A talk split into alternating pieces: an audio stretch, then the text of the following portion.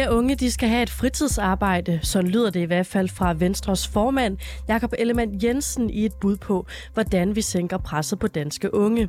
Det ser vi nærmere på i dagens reporterne, hvor vi også skal en tur forbi britterne, der lige nu har det enormt varmt i en rekordsættende hedebølge. Mit navn det er Sofie Ørts. Du lytter til reporterne.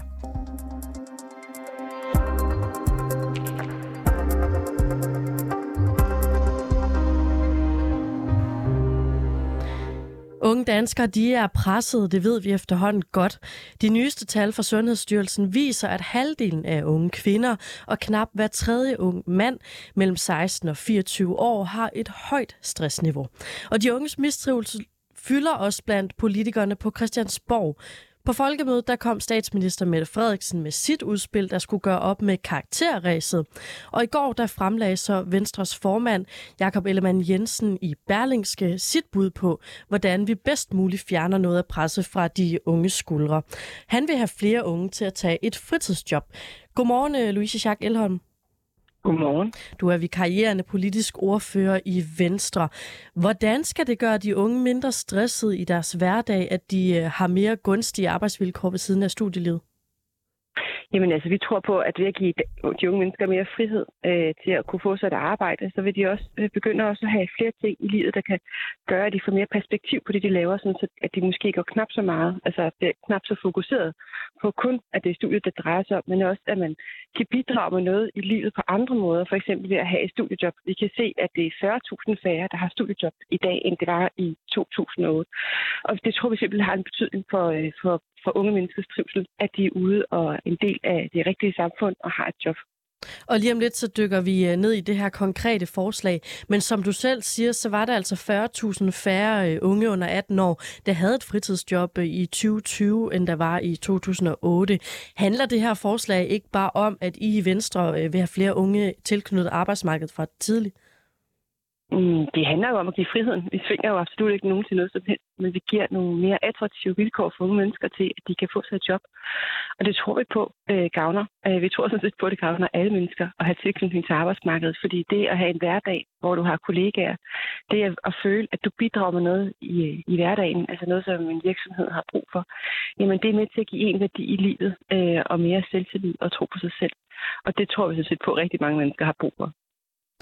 Der er jo fire konkrete forslag på bordet her. Øh, I vil blandt andet hæve frikortsbeløbet, så unge de kan tjene lidt flere penge, før de skal betale skat. I vil hæve aldersgrænsen for øh, skattefrit arbejde i private hjem fra 16 år til 18 år. Og så foreslår I, at man i juli og august som studerende skal kunne tjene alle de penge, man vil, uden at betale skat af dem. Og slutlig så vil jeg også udvide det, der hedder erhvervskandidatordningen, hvor man kan tage en øh, kandidat på deltid og så arbejde ved siden af. Fortæl mig lige igen, hvordan skal de her fire forslag sørge for, at de mange unge, som ifølge den seneste rapport fra Sundhedsstyrelsen har øh, for højt stressniveau, de bliver mindre stresset? Men det vil jo give noget mere frihed til at indrette sin egen tilværelse. Altså for eksempel så kan man vælge at sige, at det, man arbejder primært i sommerferien, øh, hvor man så tjener en, rig- en rigtig, rigtig mange penge, så skal man ikke tænke så meget over det ellers. Men jeg tror grundlæggende har det bare en rigtig stor betydning, at man er en del af et arbejdsmarked øh, så giver det en masse frihed. Altså, du kan jo også vælge at sige, hvis øh, det er for meget for dig, øh, når du er i bachelordelen, og du ikke har lyst til at tage en erhvervskandidat her og nu, jamen så kan du øh, sådan set droppe øh, studiet, og så tage et job, og så senere tage en erhvervskandidatuddannelse. Øh, på den måde, så kan man sige, så får du lagt noget af det der stress væk, og får lov til at prøve øh, den rigtige, altså, øh, det rigtige arbejdsliv, i stedet for bare at sidde inde på studiet og, og, og studere. Og det kan være rigtig, rigtig sundt. Og vi tror egentlig på, at øh, frihed øh, og ansvar er med til at gøre de unge mennesker stærkere, og også give dem mere værdi i livet. Men det er jo også tidskrævende at have et arbejde. Jamen det er det, og der er jo også øh, mange, der så måske øh, tager studiet over det længere tid. Det gjorde jeg selv, da jeg studerede. Øh, der havde jeg syv timers arbejde ved siden af i, øh, i, øh, i, i en, arbejdsgiverorganisation. Øh, og, og det gjorde selvfølgelig, at det blev et halvt år forsinket i studie, Men jeg gik ud og fik et arbejde, før jeg var færdiguddannet. Og sådan tror jeg, at der er mange, der vil, vil opleve, at, at hvis du går ud og får et relevant arbejde, og føler, at du bidrager med noget, så får du nogle erfaringer derfra, som du kan tage med i dit arbejdsliv. Og det viser en undersøgelse jo faktisk også for dansk industri, at de unge mennesker, som har et studiejob ved siden af, jamen de, de, de klarer sig ikke dårligere end andre på, i forhold til karakterer, og de får altså et job rigtig, rigtig hurtigt efter de er færdiguddannet. Så, så det er øh, noget af det, vi kan se har en rigtig god effekt for unge mennesker, både i deres trivsel, men også i deres videre forløb. Og den fra Dansk Industri, den står du så øh, for egen regning for indtil nu. Det kan jeg ikke lige uh, tjekke her øh, lige nu. Og her. Jeg beklager. Men, men uh, altså, man kan jo også argumentere for, at hvis, hvis folk først uh, har fået stillet en diagnose om, at de er, er stresset, uh, mener du så stadig, det kan være løsningen, at man opfordrer dem til at tage et arbejde ved siden af? Jamen, så kunne det jo godt være, at man stopper efter bachelordelen, for eksempel, og så går ud og får et arbejde. Og så ved man jo, så det er jo rart, at man så har et baghold, man ved, at man kan gå ud og tage en erhvervskandidatuddannelse bagefter. Og på den måde, så er det jo ikke den samme løsning, der passer til alle. Altså, Mette Frederiksen var også ude og love, at et øh, karaktertop øh, på 10, det vil løse det hele. Jeg tror ikke, der er én løsning, der passer til alle. Men vi kan komme med noget forskelligt, der kan bidrage til en måde, hvorpå vi kan løse de udfordringer, som de unge mennesker står med, for dem skal vi tage rigtig, rigtig alvorligt. Og vi tror, at en del af bidraget til den løsning, det er at give dem noget mere frihed. Og jeg hører det også som om, at I så er villige til øh, at, at stå på mål for, at øh, flere unge måske tager længere tid om at komme igennem deres uddannelse. Jamen selvfølgelig, så kan der, så, hvis du arbejder 20 timer om ugen ved siden af, så kan det da sagtens være, at det bliver forsinket et halvt år. Men det er jo ikke det samme som, at vi skal til at lave de her uddannelser, der tager mange, mange år, som det gjorde tidligere. Øh, da jeg startede på universitetet, fik man at vide, at det tager otte år at blive færdiguddannet som kan polit øh, i gennemsnit. Og det er jo godt nok lang tid. Og det var simpelthen fordi, at øh, speciale to, to år øh, at lave. Øh, og, og det er jo fuldstændig uacceptabelt, for der er rigtig mange, der aldrig bliver færdige med deres uddannelse, hvis det skal tage så lang tid. Og derfor så skal vi jo stadigvæk have fokus på, at uddannelse ikke bare skal tage uendelig mængder af tid. Øh, men selvfølgelig synes jeg også, at vi skal sikre, at det kan lade sig gøre at have et job ved siden af. Det tror jeg gavner både de unge mennesker og samfundet. Jeg vil gerne lige hæve et øh, norsk studie frem øh, for dig, øh, som undersøgte tilbage i 2017, hvad det egentlig er, der stresser øh, unge i dag. Øh, de kom frem til, at det blandt andet var for lidt tid til sociale aktiviteter, det var konkurrence mellem medstuderende, og så var det et forventningspres fra skolen og så dem selv, som blandt andet var årsagerne. Og også børns vilkår her i Danmark har peget på, at øh, det er pres, altså forventningspres, tidspres osv., der stresser unge. Hvad er det, I i Venstre mener, at unge kan lære af et øh, fritidsjob, så de ikke bliver påvirket af det her pres også? Jamen, jeg tror noget af det, man oplever også, når man har et studiejob, det er jo, at man vil man oplever, at karaktererne er ikke alt. Erfaring betyder også rigtig meget. Det, at man tilegner sig noget viden på anden måde end bare gennem studiet, betyder rigtig meget. Og det er med til at skaffe en job senere. Derfor så er presset i forhold til karaktererne måske knap så stort. Øhm, og derfor så tror jeg også på, at det kan have en positiv øh, virkning i forhold til det pres, som de unge mennesker oplever. Louise Schack Elholm, tak fordi du var med her til morgen. Jamen selv tak, og god dag. Ikke? Og i lige måde, altså vi karrierende politiske ordfører i øh, Venstre. Nu kan jeg sige uh, godmorgen til dig, uh, Madeleine Stenberg Williams. Uh, godmorgen. Godmorgen. Du er forkvinde for DGS, Danske Gymnasieelevers Samslutning. Hvis du havde 50 millioner kroner, som du måtte bruge til at forbedre danske unges trivsel og let presset fra deres skuldre, hvor vil du så egentlig sætte ind hen? Ja, altså 50 millioner kroner, det lyder jo så meget. Men jeg tror også, vi bliver nødt til at huske på, at uddannelsen har været enormt underfinansieret de sidste årtier. Der er jo blevet sparet enormt meget. Vi havde 2% besparelsen, hvor der er blevet sparet flere milliarder. Det betyder også, at vores uddannelser er blevet enormt svækket. Øhm, men hvis vi i DGS skulle sætte øh, 50 millioner ind på uddannelse, så en af de ting, vi vil investere i, det er de udsatte elever. Vi mener, det er enormt essentielt, at alle elever, der er specielt udsatte og måske kommer fra et lavere socioøkonomisk baggrund, har mulighed for de samme ressourcer, at tal og ordblinde har tilgængelighed øh, til de ressourcer, de har brug for, og at lige meget sådan, hvilken skole man går på, hvor inde i landet, skal alle ungdomsuddannelserne give den rettighed og give de ressourcer til alle de elever, der har brug for det.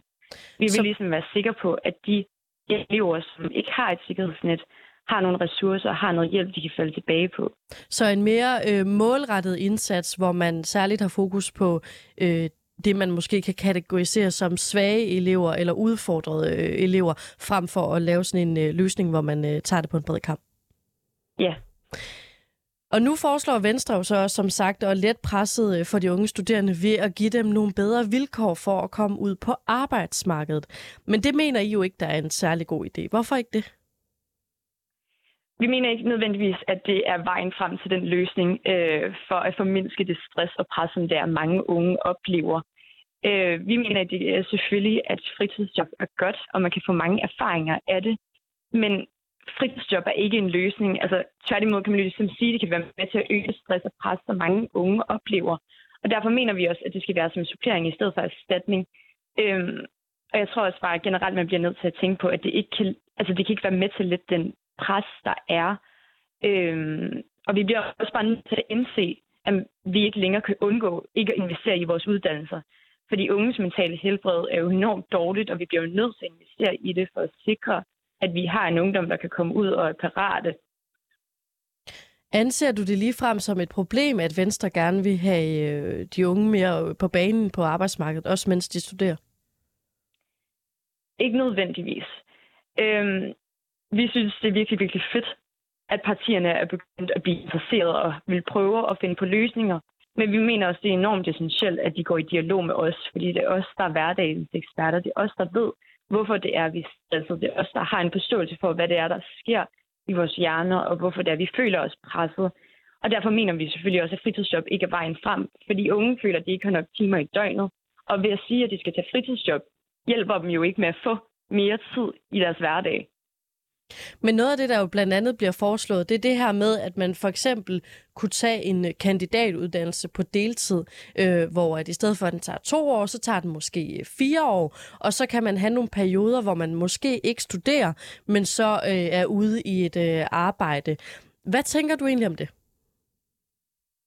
Altså, det synes jeg lyder meget spændende, men jeg synes, det er lidt ærgerligt, at snakken kun går hen på de videregående uddannelser. Fordi at når de taler om, at de godt vil have flere unge skal komme ind på uddannelsesmarkedet, så tager de jo fat i de 40.000 færre unge under 18 år, som, vil ind, som skal komme ind på uddannelses, altså sådan på arbejdsmarkedet. Og det er enormt ærgerligt, at man så sætter fokuset på de videregående uddannelser, fordi der er jo enormt mange unge, som tager ungdomsuddannelser, som ikke har mulighed for at tage det på deltid, eller det er sværere at tage det på deltid. Og der er jo selvfølgelig en helt anden fordel ved at gå på en videregående uddannelse. Et andet forslag, det er også øh, det her med, at man i sommermånederne slipper for øh, at betale skat, øh, så man for eksempel kan indhente en masse penge i, i sommermånederne ved et øh, sommerjob. Hvad tænker du om det? Altså, vi mener helt klart, at det kan være med til at lidt noget af det pres, som der mange unge oplever ved at gøre det skattefrit, fordi så betyder det også, at de ikke behøver at arbejde lige så meget for at tjene penge. Men problemet er også, at man ender med at sætte fokuset på, så skal man arbejde i sin ferie i stedet for at holde ferie. Og unge er presset generelt, og hvis de lige pludselig skal begynde at sætte fokus på, at okay, nu har jeg ferie, så nu skal jeg arbejde i stedet for at holde fri. Det, det er en mærkelig balance, og det, kan jo, det er jo enormt ærgerligt, at det bliver nødt til at være sådan. Men det er helt klart en af de mere positive ting, og vi igen, vi ser det jo også positivt med, vi mener også, at unge skal ud og have et job. Men ved at sige, at det bliver kun skattefrit i sommerferien, betyder jo også, at mange unge føler sig påtvunget til at skulle arbejde hele sommerferien, i stedet for at faktisk slappe af og komme af med noget af det stress, som de har bygget op. Madeline Stenberg Williams, øh, forkvinde for Danske Gymnasieelevers Sammenslutning. Tak fordi du var med her til morgen. Tak.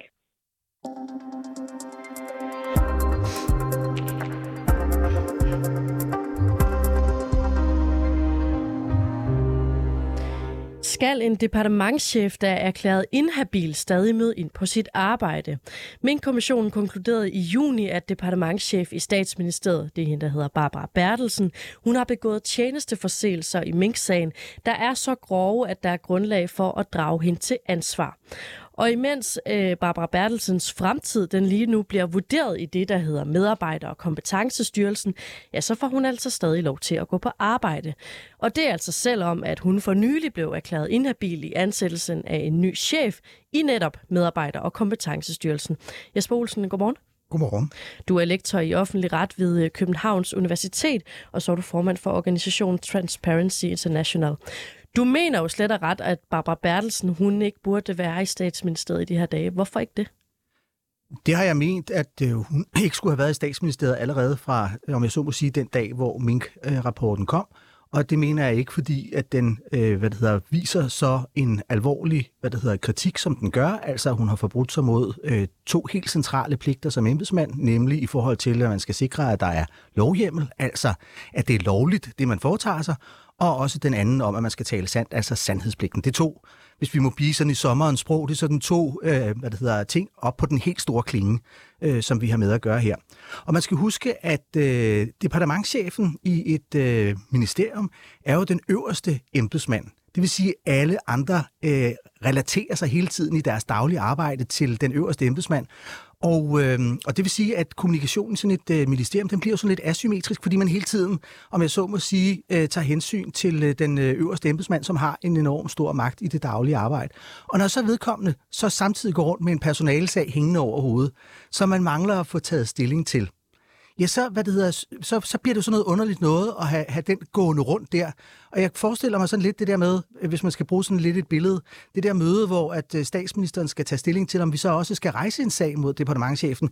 Ja, så kan hun godt være med under punkt 1 til 5, og så skal hun lige gå ud under punkt 6, og så komme tilbage under punkt 7. Altså, det, det er jo noget underligt noget.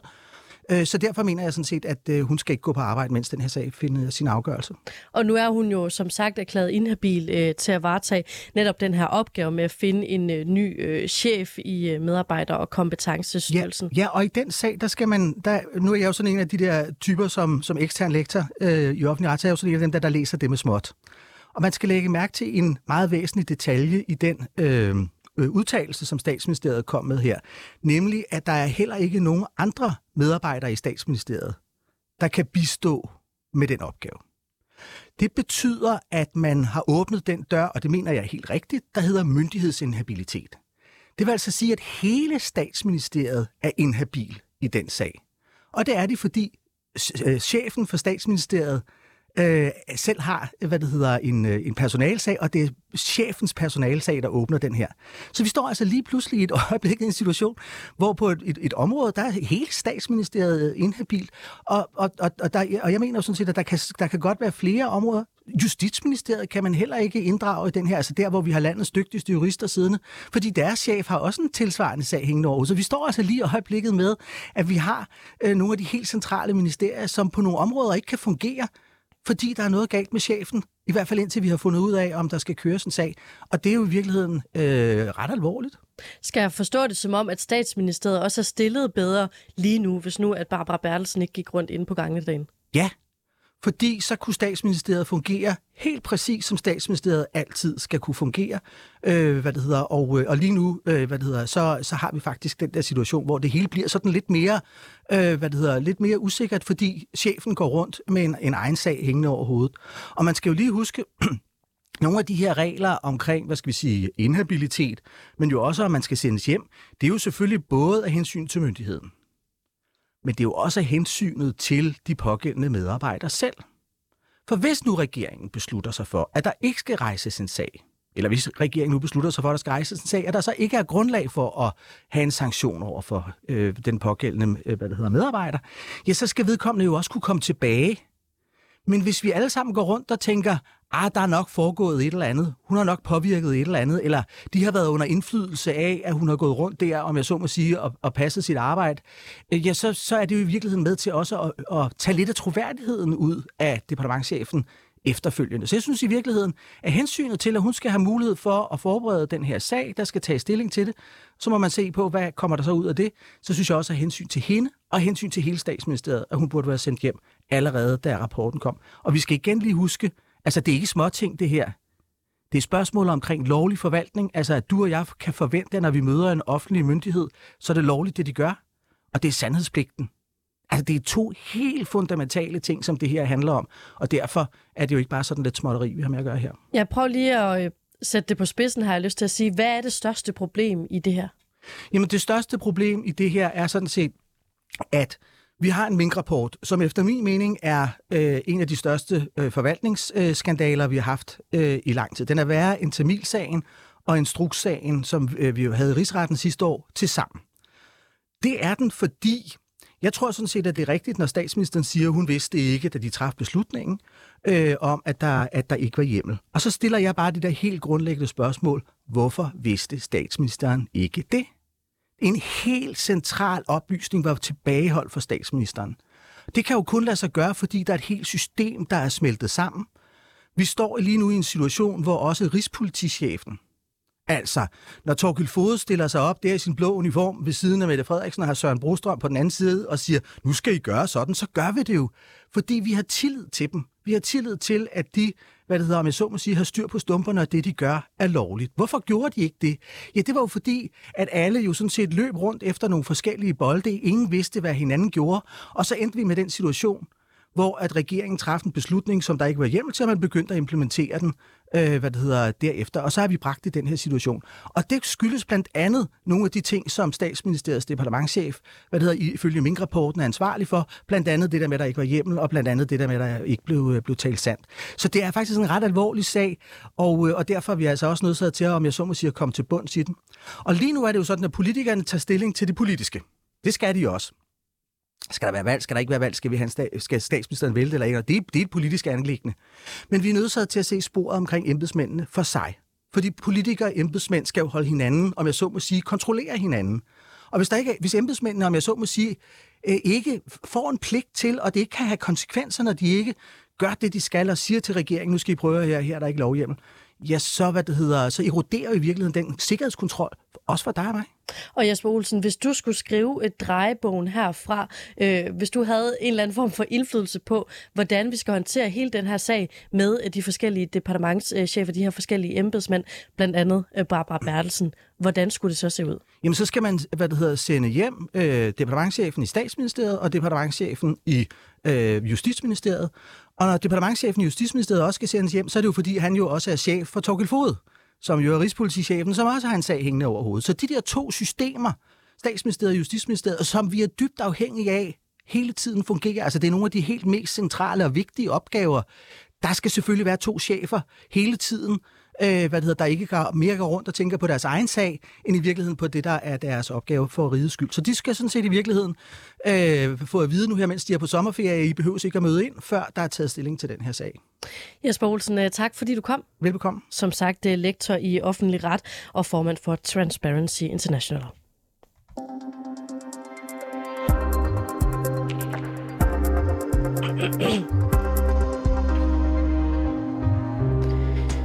Nu skal du forestille dig et rum fyldt med pressefolk, hvor kameraerne de blinker. Linserne er rettet mod to guldstole med rødt velurbetræk. Bag dem der er der et russisk flag og et tyrkisk. Og foran stolen der står der indtil videre en mand, Ruslands præsident Putin. Han ser akavet og irriteret ud, som han står der og flytter sin vægt frem og tilbage på sine fødder og kører tungen rundt i munden. Han ser hen mod døren i hvad der føles som evigheder. Endelig kommer den tyrkiske præsident Erdogan ind og trykker Putins hånd. I går, tirsdag, der mødtes de her to præsidenter i den iranske hovedstad Teheran. Det var et møde, hvor Erdogan han altså lod Putin vente, og hvor Putin han takkede Erdogan for hans indsats, som maler i forhandlingerne mellem Rusland og Ukraine om at få gang i eksporten af ukrainsk korn igen. Godmorgen, eh, Hita Frosjan. Godmorgen. Du er øh, journalist med indgående kendskab til tyrkisk politik. Hvad gik det her egentlig øh, ud på, som jeg lige beskrev? Jamen, vi, vi så Putin øh, vente øh, og, og, og måske føle sig lidt akavet, du ved, som du selv beskriver i oplægget, at han står og tripper lidt på, på sine fødder, øh, indtil Erdogan kommer. Øh, og jeg tror, det er et meget fint billede faktisk på, at det her øh, topmøde mellem den øh, tyrkiske, den russiske og den iranske præsident ikke rigtig er sådan et, øh, det er sådan ikke et hyggemøde, man ligesom har på arbejdspladsen, hvor man skal lægge en milepælsplan for et projekt, man har kørende, eller det, det er ikke en måde, det er ikke et, et møde, som ligesom skal lægge op til, at øh, det her det er tre helt vildt, helt vildt tæt koordinerede lande, som, som skal lægge en plan sammen. Det er mere et topmøde som øh, tre konkurrerende lande, som er hinandens øh, ærgerivaler på nogle helt centrale politikområder. De faktisk øh, skal skære kagen, så alle er lige utilfredse. Øh, så på den måde er det et meget fint billede på, at når Erdogan måske lader Putin vente, øh, så er det også en forhandlingstaktik for at kunne vise, jeg skruer altså bissen på her. Det her det er ikke bare øh, en gavebod, hvor vi deler deler gode ting ud til hinanden. Men kan der være noget om det, som du ser? Altså er det Erdogan, der har overhånden, så at sige, i den her situation? Det er helt klart Erdogan, som ikke har øh, det samme tidspres, som for eksempel Putin har i den her situation, hvor vi både, Erdogan vil jo både gå til Putin øh, her under, under mødet, øh, som foregår også i dag og som foregår i går, til både at snakke omkring korneksporten fra de ukrainske øh, havne lige nu, hvor man har nogle FN-forhandlinger for at få skibet tonsvis af korn ud på verdensmarkederne. Men Erdogan vil også rigtig gerne øh, lave en militæroperation i Nordsyrien, hvor at Putins styrker lige nu har kontrollen. Så der er altså nogle ting, hvor at øh, Putin har noget at kunne give, men Erdogan har masser af tid og har ikke brug for at, at stresse. Han har, han har måske mere brug for at kunne vise Putin, at du har brug for mig i den her samling. Ja, som du selv øh, fortæller, så er Erdogan altså gået ind i sagen som øh, mailer mellem Rusland og Ukraine for at øh, få gang i den her afgørende korneksport igen. Det takkede Putin ham så for i går, men kom de videre med de her forhandlinger? Vi ved, at der er en, øh, sådan en ramme, en, en, en rough outline, en skitse, en grov skitse på en eller anden måde for aftalen, og at den skal færdiggøres senere på ugen i Istanbul på et andet møde, hvor der kommer til at være nogle embedsmænd og ikke præsidenterne, som mødes og, og klarer de sidste detaljer forhåbentlig. Men, øh, men der er så mange store forhindringer før, at, at den her aftale eller forhandlingerne kan blive til en aftale. For eksempel så ved man endnu ikke, hvordan man skal øh, eller rense øh, havnene ud for den ukrainske kyst for de her nogle af 350 søminer, som ligger derude. Det er et enormt arbejdsomt øh, foretagende, og det kan tage månedsvis, øh, når man først har fundet en måde at gøre det på. Så er der nogle forsikringsting i forhold til rædderierne, ikke vil forsikre de kommersielle skibe, som skal rejse ind og ud af de her ukrainske porte. Så der er så mange tekniske problemer, som vi endnu ikke har fået at vide, øh, om man har fået en løsning på. Men Putin har jo brug for at vise, at han er øh, han, han, han er nødt til at vise velvilje til forhandlingsbordet, fordi han også kører en slags øh, PR øh, eller marketingstrategi på det. Han viser, at han altså er forhandlingsvillig, og det er vigtigt for ham. Og hvad er det så, der er vigtigt for Erdogan? Altså, hvad er hans mål for det her møde? Erdogan har øh, et mål i forhold til kornaftalen, og det er, fordi han er maler sammen med øh, de her FN-agenturer, som maler sammen med, med, med, med, med Tyrkiet, så vil Tyrkiet rigtig gerne have skrevet ind i aftalen, at de kan få rabat på indkøb af korn, fordi de er malende, så kan de altså få lov til at få en nedsat pris på indkøb af korn. Og lige nu, hvis øh, præsident Erdogan kigger ud af sit vinduerne på sit præsidentpalads, så vil han se øh, køer foran bagerierne, fordi folk har svært ved at skaffe helt basale fornødner øh, til deres familier. Og det er altså en ting, som mænd, øh, magtmænd i Mellemøsten er enormt bange for at køre foran bagerierne, fordi det er noget, som altid har været symptomatisk for kommende uro blandt øh, befolkningen øh, i offentligheden. Og Erdogan har altså brug for at levere øh, mere fødevaresikkerhed, mere garanti for, at folk ikke står i kø foran bagerierne, når folk skal til valg øh, næste år for at vælge Erdogan ind i præsidentpaladset og hans parti ind i parlamentet. Og en ting, det er jo ligesom den her indrigspolitiske situation, som Tyrkiet står i lige nu, øh, og som Erdogan han altså prøver at, at rette op på. Men hvad med, øh, sådan, hvis man ser det øh, i et større perspektiv og ser på det på den internationale scene, er der så noget hen for Erdogan i forhold til at male i den her konflikt? Ja, det er der helt, helt klart. Erdogan lige nu øh, er en bekrigende part i Syrien, han er en bekrigende part i Libyen. Øh, Erdogan er øh, stadigvæk den her spredebase i NATO, som øh, konstant er på ja, bevæger sig på klingen af, hvad der egentlig er acceptabelt i NATO-regi. Så på den måde er det også vigtigt for Erdogan at kunne vise, at han er en øh, mælende øh, statsleder for at kunne vinde nogle af de her lidt mere bløde point hjem hos øh, nogle af de partnere og de alliancepartnere, som man også har.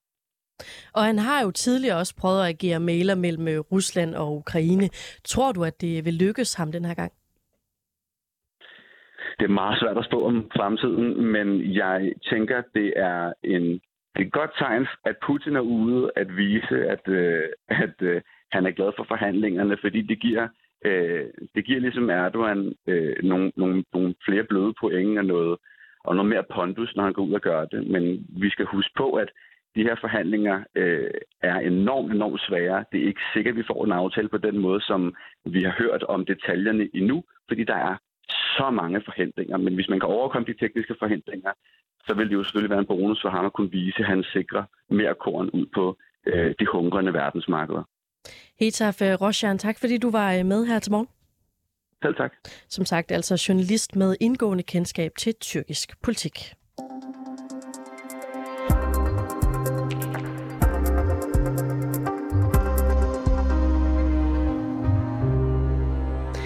Nu skal vi til Storbritannien, der altså lige nu oplever voldsomme temperaturer, og særligt i en britisk kontekst, må man sige.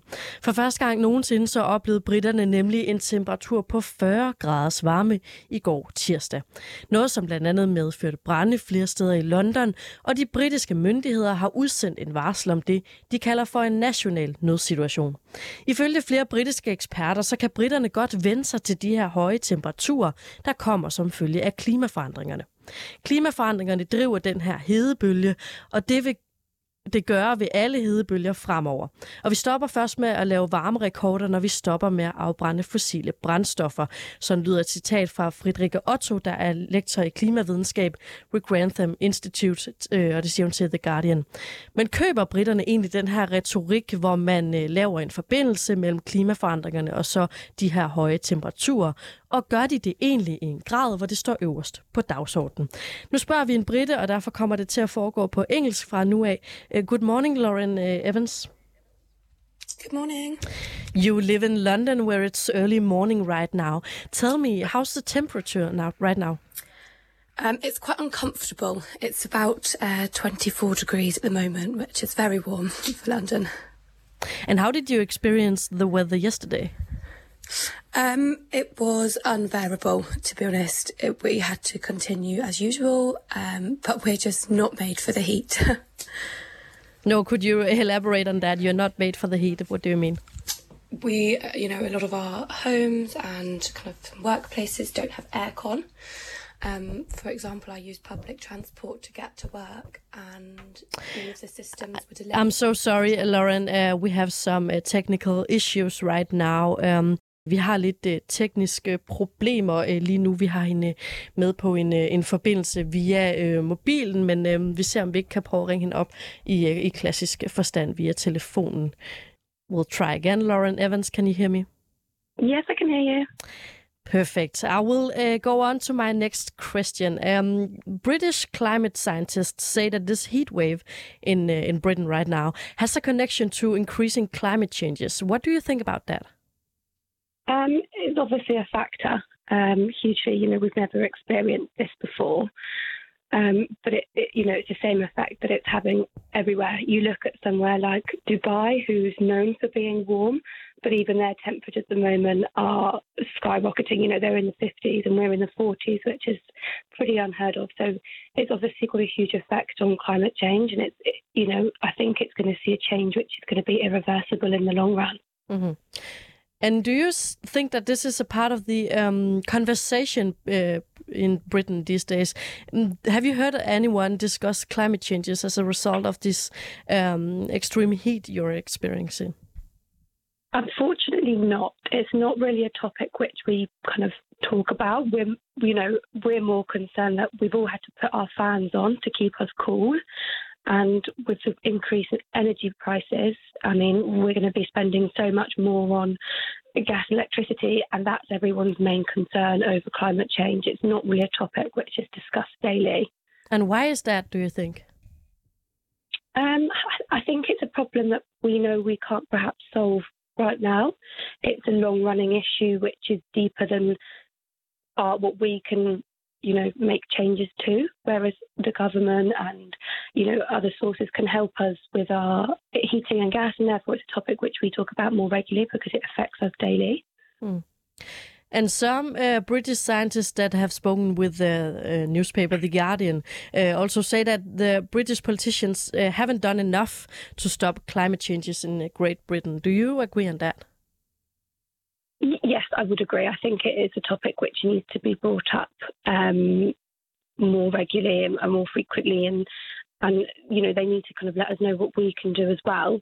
They're the ones with all the data. They're the ones with all the information on how we can change this effect. But I feel it's not being relayed to us um, as well or as uh, regularly as it should be. Mm.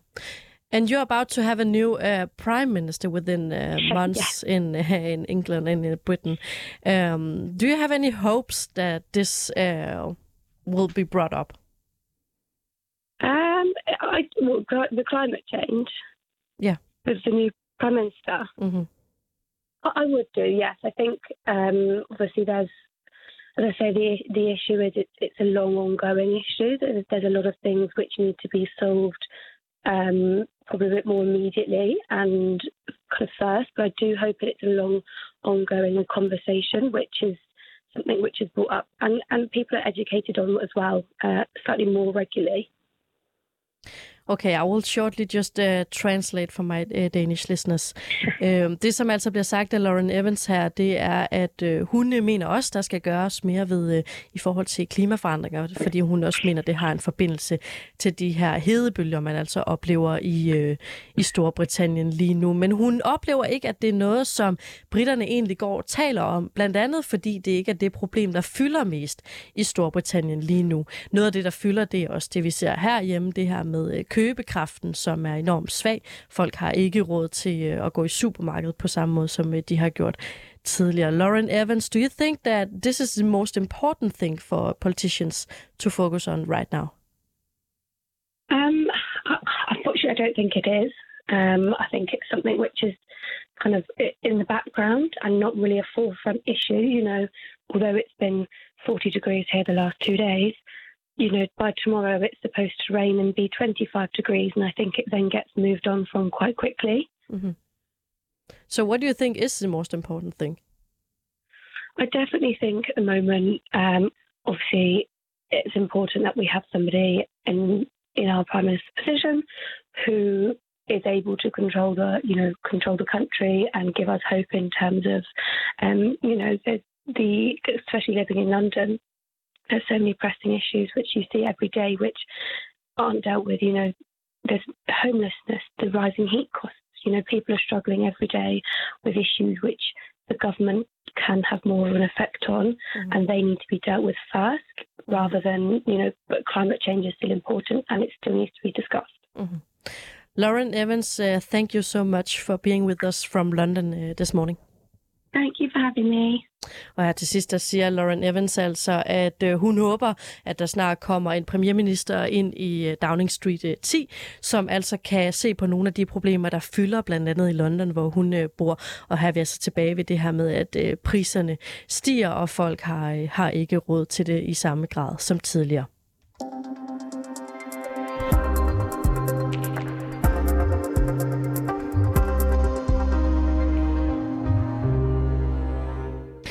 Temperaturen den er ikke kun høj på de britiske termometer. Det er også, den er også høj i debatten omkring klimaforandringer og de økonomiske levevilkår. Noget, som vi også hørte Lauren Evans øh, sige her i øh, det interview, vi lige har øh, haft. Øh, men du kan også gøre os lidt klogere på det her. Mette Dalgaard, Øh, godmorgen til dig. Ja, godmorgen. Du er 24-7's øh, korrespondent med base i London. Mette Dalgaard, når man ser og hører om uh, temperatur i den her højde, altså op mod 40 graders varme, så er det jo nærliggende at tænke på øh, menneskeskabte klimaforandringer, noget som flere britiske klimaforskere også gør i dag i de britiske medier. Er det en sammenkobling, som du oplever, at der fylder hos almindelige britter? Jamen altså, øh, det er jo, det, jeg synes egentlig, at, at, at at øh, Laura, som I havde igennem før, hun sagde det meget præcist. Altså ja, det er noget, der fylder, og det er noget, som vi alle sammen bliver nødt til at forholde os til lige nu, fordi vi oplever det. Øh, men, og, men så er det også især en, en debat, som kører i medierne, altså hvor at eksperter og fagfolk siger, at det her det må være et wake-up call, øh, og, og, og, og den generelle, generelle temperaturstigning og de her hedebølger, vi oplever, de vil komme med hyppigere mellemrum, øh, og det skal vi altså vende os til. Øh, så, så på den den måde er det noget, der fylder. Øhm, men jeg tror også, at det for mange stadigvæk er lidt svært at tage ind. Hvorfor? Ja, altså fordi at der også er så mange andre presserende øh, dagsordner, som, som, som, øh, som, som Laura også nævnte. Ikke? Øh, og måske også fordi det er sådan lidt ubekvemt at for, skulle forholde sig til, at, at, at gud er det det her, vi står i. Og jeg kan ikke lade være med at tænke på, altså nu har vi lige talt med en øh, 22-årig kvinde i, i London, som siger, at det her, det er hun bevidst om, men hun oplever ikke, at, øh, at andre folk taler om det. Hun oplever heller ikke, at politikerne egentlig vil gøre noget ved det. Kan man tale om, at det måske øh, i virkeligheden mest er medierne, og så, øh, så folk, som øh, nu gætter jeg bare, er højt uddannet, som går op i, at, øh, at der er klimaforandringer, som lige nu rammer øh, Storbritannien? Altså, det synes jeg, altså, det synes jeg er svært at, at lave sådan en øh, firkantet øh, hvad hedder det, vurdering på. Jeg, jeg oplever mange børnefamilier i hvert fald, der er enormt øh, optaget af det her. Øh, men det er jo et helt samfund, der skal beslutte sig for, at, øh, at vi skal rykke på det. Og det er der, det kan blive svært, især for politikerne. Fordi som Laura sagde også, at der er en, øh, en inflation, der simpelthen driver priserne op på mad og sådan øh, på, på de mest essentielle fornødenheder. Og lønningerne følger ikke med. Og det er der altså rigtig mange britter, der kan se frem til her til vinter, at de skal vælge, om skal have varme i huset, eller skal have mad på bordet. Og hvis man skal stå i det valg, så kan det godt være, at politikerne siger, men så kan vi ikke putte grønne afgifter oven på de her gas og varme. Øh, det, bliver, det bliver et svag, svært politisk sag at føre. Øh, så, så hvis man skal lave det her med at og, og, for, altså, og, og få nedbrængt, øh, nedbrængt CO2-udledningerne, så skal der nok til nogle andre boller på suppen for, at det glider ned hos det britiske folk. Og lige om lidt, så skal øh, Storbritannien jo have en øh, ny øh, premierminister, der skal tage over efter Boris Johnson. Hvad betyder det her med, at de her meget høje temperaturer kommer på samme tid som meget høje leveomkostninger? Hvad betyder det egentlig for måden, som man prioriterer på, og som man taler om det her på hos de konservative kandidater? Jamen, det har været et ret sjovt studie, øh, øh, eller et ret mærkeligt studie i hvert fald, at, at være vidne til, fordi i sidste uge, der begyndte den her formandskamp, og der så man i tv-debatter, at det med klimaet, jo jo, vi har det 25 grader, det er måske lidt, det er måske lidt øh, usædvanligt, men, men, men, det, men lad os ikke sådan forholde os øh, så meget til det, og vi skal stadigvæk øh, få, få sørge, sørge for, at, at folk får penge mellem hænderne først og fremmest. Så kom hedebølgen, øh, og så skiftede tonen lidt øh, eller øh, faktisk markant. Der var nogle af dem, der sagde, at de øh, ikke ville leve, dem der nogle af de kandidater, altså, der, ind, der, der i begyndelsen af kapløbet havde sagt, at de ikke ville leve op til øh, forpligtelserne om at få nedbragt CO2, øh, øh, øh, vores CO2-udledning, de, de skiftede. Altså, de, de lavede et U-turn, som man siger herover øhm, og siger, jamen, det, det bliver vi nødt til at forholde os til. Vi bliver nødt til at leve op til det. Men der er stadigvæk ikke sådan nogle konkrete planer for dem. Hvordan har vi så tænkt os at gøre det, hvis vi samtidig vil øh, skibe de grønne afgifter, som nogle af dem også flytter med? Mm. Og vi har jo altså altid været vant til at se øh, Storbritannien som det her lidt øh, grå, øh, våde og småkolde øh, land. Britiske eksperter, som blandt andet har udtalt sig til øh, avisen The Guardian her øh, til morgen, de siger, at britterne måske skal vende sig til de her temperaturer, i hvert fald om sommeren. Tror du egentlig, det er noget, som almindelige britter de er klar over? Ja, det tror jeg. Det, altså det, det, selvfølgelig er det det, fordi det er jo en... Altså de, de kan se ud af vinduet, og de kan mærke det på deres krop, øh, at, at, øh, at, at der sker forandringer. Så på den måde er de jo klar over det. Øh, og der, de kan jo også, når de i går der der, der blev børn sendt i skole til, øh, i, i klasselokaler, der var 36 grader varme. Og det er jo enormt varmt, og det er der ikke nogen børn, der kan leve under. Og det er faktisk slet ikke særlig, øh, det er ikke, i hvert fald ikke det, sundhedsmyndigheder anbefaler. Så der skal også ligge nogle planer for, hvordan håndterer vi de her ekstreme temperaturer i fremadrettet, for de kommer, og de kommer hyppigere. Så der er nogen, der taler om, at vi skal have udrullet øh, klima, øh, hvad hedder det, aircondition anlæg i stor stil. Øh, der skal ligge nogle nødplaner, som vi kan gå til, når brandvæsenet bliver presset og skal ud til branden, som de skulle i går aftes, hvor, de, hvor der var 100 brandmænd, der var allokeret ude i Østlondon til en kæmpe stor brand. Der skal ligge nogle planer til, hvordan sygehusvæsenet kan håndtere det her. Der skal ligge nogle planer til, hvordan øh, hvordan øh, vores øh, offentlige transport øh, kan håndtere det her, uden at det hele bryder sammen. Og der skal ligge nogle planer, der gør, at folk kan arbejde hjemme, og ikke netop tage ud og øh, gøre sig sårbare i varmen. Så der er ligesom, der ligger, der ligger sådan en, øh, et behov for nogle akutplaner, man kan gå til, når der er, de her kommer. Fordi øh, forskerne siger, at de kommer hyppigere og hyppigere, og vi skal vende os til, at de kommer med tre, tre års mellemrum, sådan cirka herfra. Og her til sidst, øh, Mette Dalgaard, du bor jo selv i London og har oplevet de her øh, 40 graders varme, der altså har været her de seneste par dage. Hvordan har du egentlig oplevet det? Jamen, det, det har været hit, vil jeg da godt sige. Øh, altså, det har også været det helt store samtaleemne. Øh, vi kan jo se, når vi går ind i parkerne, at græsset er helt brunt. Øh, det tørster efter vand. Der har været kædebeskeder sendt rundt om, hvordan man øh, undgår overophedning. Der er forbud mod at grille her, hvor jeg bor. Og mine børn, øh, de fik for første gang nogensinde lov til at lade deres skoleuniform ligge øh, derhjemme i mandags og tirsdags, altså der i går og i forgårs. Det er aldrig sket før. Men det er simpelthen fordi, at, at man godt kunne se, at de der tunge øh, uniformer, og, som er enormt varmere på, det dur simpelthen ikke her i varmen.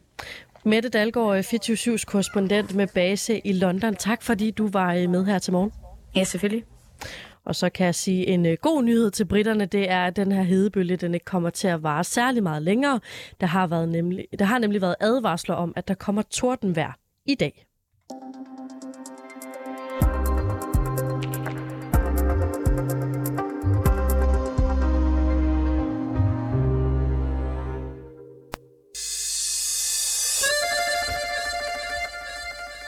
Tu m'as promis.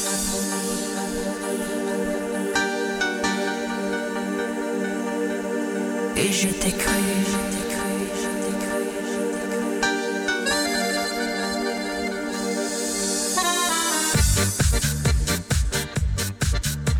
Det er nok hverken første eller sidste gang, du kommer til den her, øh, Jakob øh, Nielsen. Velkommen til programmet. Tusind tak. Du har været på 24-7-programmet øh, Frankrig Rundt, som følger årets Tour de France ganske tæt.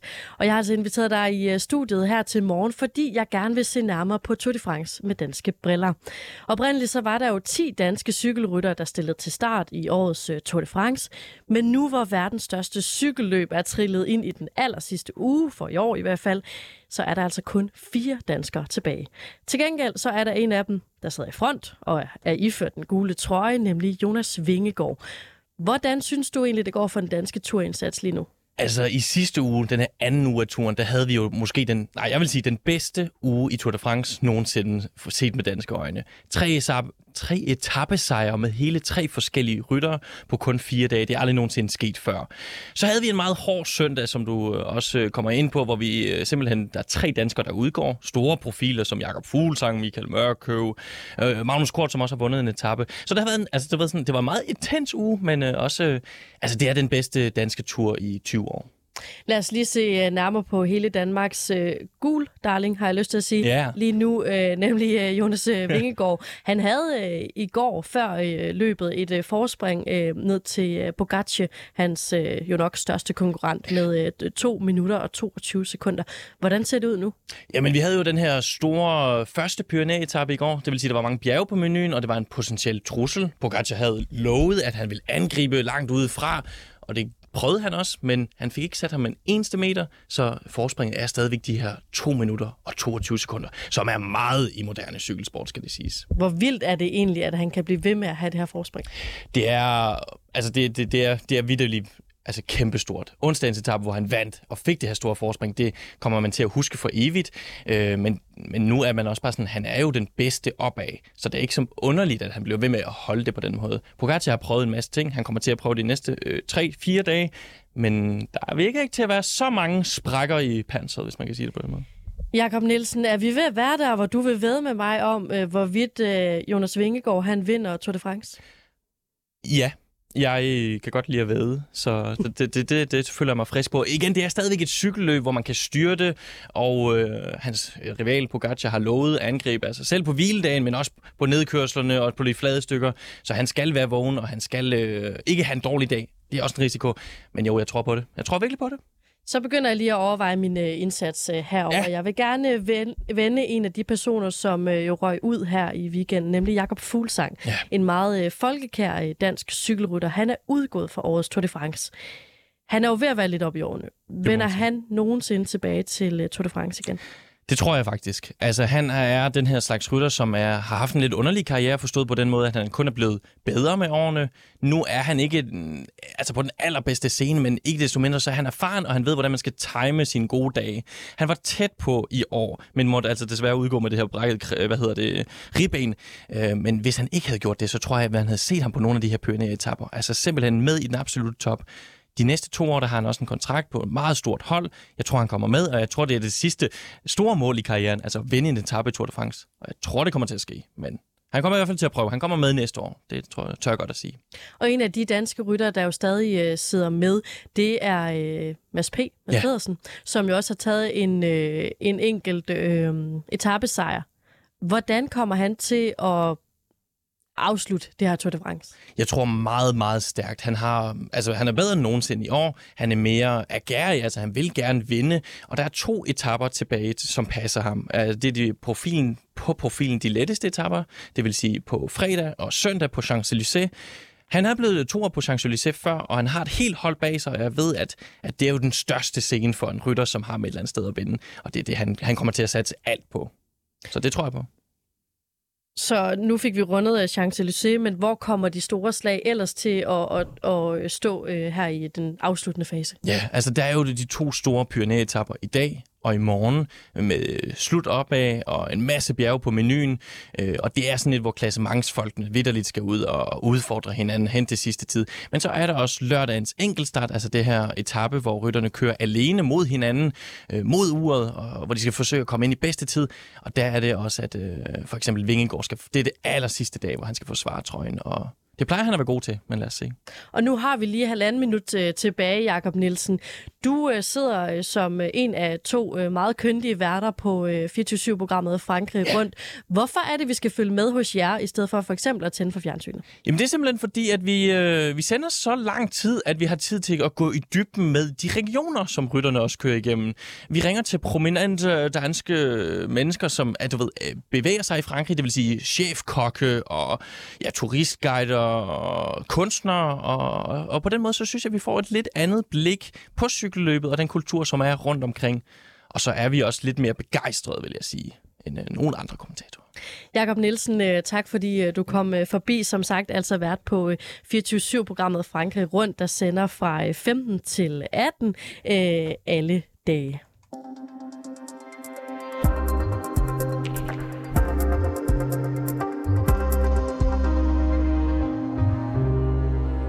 Og hvis det er reporterne, du godt kan lide at høre her på 24 så kan du altså tænde for din app eller din DAP igen i morgen fra klokken 8 til øh, 9. Det er mig, der står her endnu en gang. Mit navn det er Sofie Ørts. Min producer i dag og den her uge, det er øh, Christine Randa. Nu er klokken blevet øh, 9, og det er tid til en omgang nyheder.